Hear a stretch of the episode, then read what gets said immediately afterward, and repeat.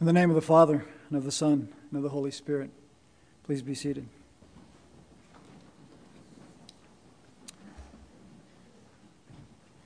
He who has ears, let him, let her hear.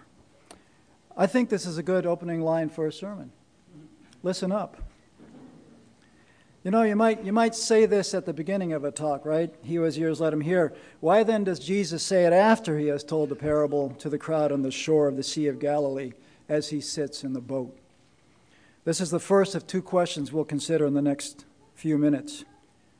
He who has ears, let him hear. Well, we find iterations of this admonition throughout our readings today. From Isaiah Listen diligently to me and eat what is good Incline your ear, hear that your soul may live. And from our psalmist addressing God, O you who hear prayer, or in Robert Alter's translation, O listener to prayer. From the collect, let your merciful ears, O Lord, be open to the prayers of your humble servants. From the epistle to the Romans, we've received the spirit of adoptions as sons by whom we cry, Abba, Father, and the Spirit witnesses to us of our Father's love. And what father does not listen to his son, his daughter crying out, Daddy? And again from Jesus, after he tells the parable of the sower, he says to the disciples, Blessed are your ears, for they hear. On the balance here in these scriptures, we have more references to God listening to us and us listening to God. We reflect our image uh, or image God in his attribute of merciful listening when we also listen mercifully. And this also indicates that we listen to God because he first has listened to us. He knows us, he understands us, he gets us. Recall the message of that, that much ballyhooed ad campaign from last Christmas. I believe that's when it was, right? He gets us. Uh, and he does. In our parable today, Jesus is, is encouraging us then to understand, to get it. And to get it is to understand his message. To get it is to get him. Not his teaching, his guidance, his instruction, but Jesus, well, that. But what Jesus wants us to get is himself, his living word plowed like a seed into the soil of our hearts. I'm all ears, and I'm all yours are kind of the same thing. Listening is not only the way by which we hear what the person is telling us, it is a way by which we receive the person. One way we would describe a person who is not listening is to say, it goes in one ear and out the other. Think of our ears as soil. If we listen with one ear, the seed passes out the other. It does not sink in, it whistles right on through.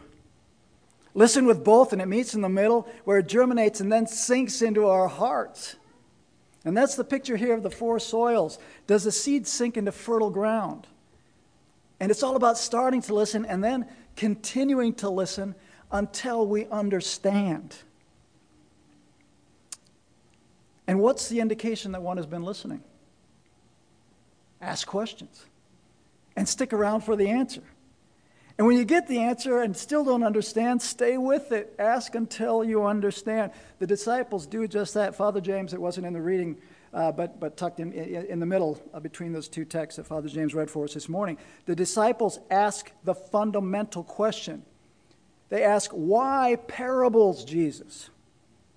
And Jesus gives an enigmatic and mysterious answer. It's a secret, he says.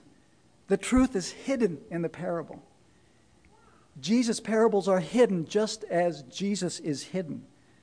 The secret of the kingdom of God is the secret of the person of Jesus. And the image of the seed itself perfectly symbolizes this. Seeds are tiny, disproportionately small compared with what they eventually produce. Seeds disappear, and then they die. That is, they died to what they were to become something much, much greater. Under the influence and the direction and the guidance of Matt Milliner and Melody Schwarting, teaching us about Mary. I think of Mary right now, the mother of Jesus and the proto disciple. I think of Jesus, the seed literally in her. Shortly after Jesus is born and the shepherds have given the birth announcement, of good news of great joy for all people. Mary treasured all these things and pondered them in her heart. She treasured and she pondered all her life as her son grew up before her. Mary, who was receptive and fertile in a way no other person has ever been, her earth to receive the seed, whose body was a dwelling place of God on earth, by which God entered this earth. The Lord hidden in her womb and emerging as a son, a man, the Son of Man, with whom she was often exasperated and struggled to understand, by whom she drank the waters of sorrow, perhaps more deeply than any human mother ever has. Mary, who's let it be at her son's conception, undoubtedly convulsed in a cry, May it not be at his death. From the womb to the tomb, her son Jesus was hidden before his secret was fully revealed. When Jesus appeared, risen from the dead, the first fruits, the harvest of those who sleep. So it is with the disciples who do not fully understand, but who stayed with Jesus to the cross and Jesus who stayed with them through the cross until they too shot out with joy. It is the Lord. The secret is not easily understood. A lot of secrets are about power. The one who holds a secret holds the power. I know, I know something you don't. A child will say, Want to know a secret? And then they whisper in your ear so no one else can hear. And most times you have no idea what they said. But it doesn't matter, you're in the inner circle. The chi- if that child shares it with you, secrets are pow- our power. Jesus is not like this. He doesn't harbor secrets and tell them to select few. The secret, the parable, goes out to everyone, the whole crowd. Even as the seed goes out everywhere, the sower is not scrimping on the seed and where it goes. He is profligate with it. Jesus proclaims the secret and then invites everyone to hear. He who has ears, the parable is an invitation and it echoes the, the words of the prophet Isaiah Come, everyone who thirsts. He who has no money, come buy and eat. Come buy wine and milk without money and without price. In other words, come and buy without money that which is priceless, which you can't obtain with money. Listen and eat what is good. Incline your ear and come to me. Hear that your soul may live. The seed goes out everywhere, but few can receive it and let it germinate and let it grow until the seed bears fruit.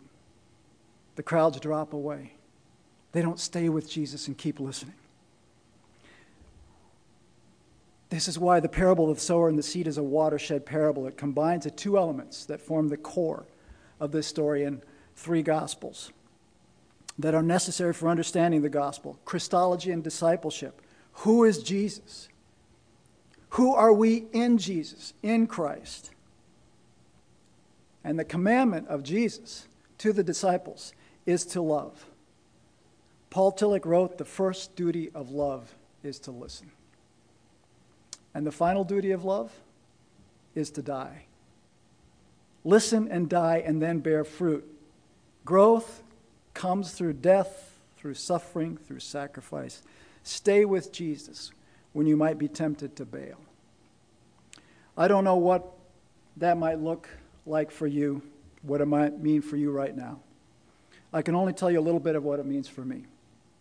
Most of you know I am in a chaplaincy internship at CDH just down the road.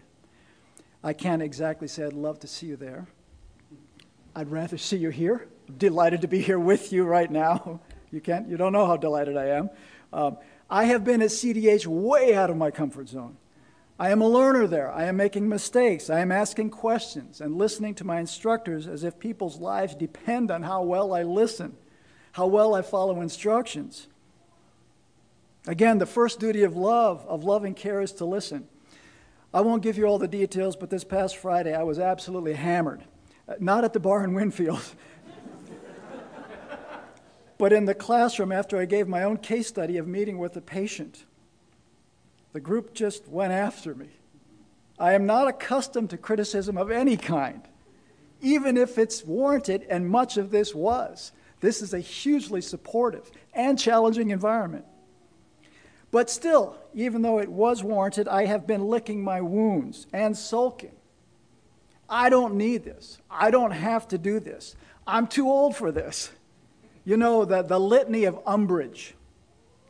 And then I remembered that Father James and all of you prayed for me, blessed me in this work, and sent me out in the name of the Father and of the Son and of the Holy Spirit. The three persons of the Trinity are with me, they are in me, as they are in all of you.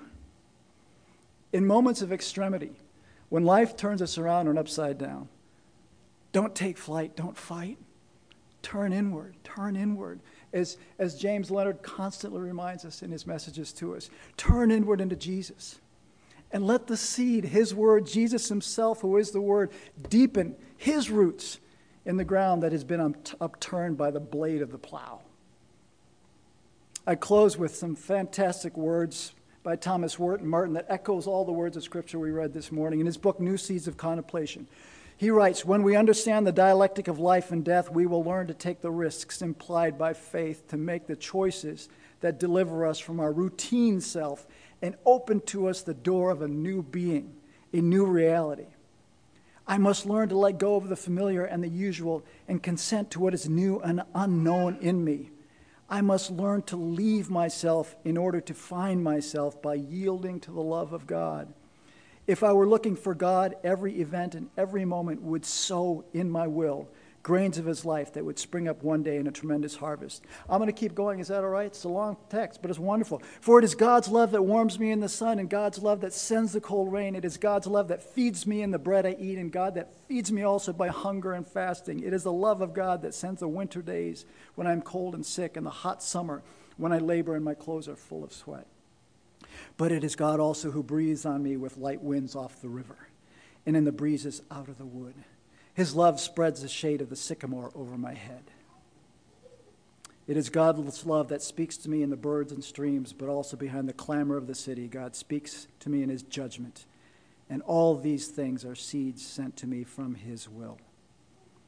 If these seeds would take root in my liberty, and if his will would grow from my freedom, I would become the love that he is, and my harvest would be his glory and my own joy and I would grow together with thousands and millions of other freedoms into the gold of one huge field, praising God, loaded with increase, loaded with wheat. Amen.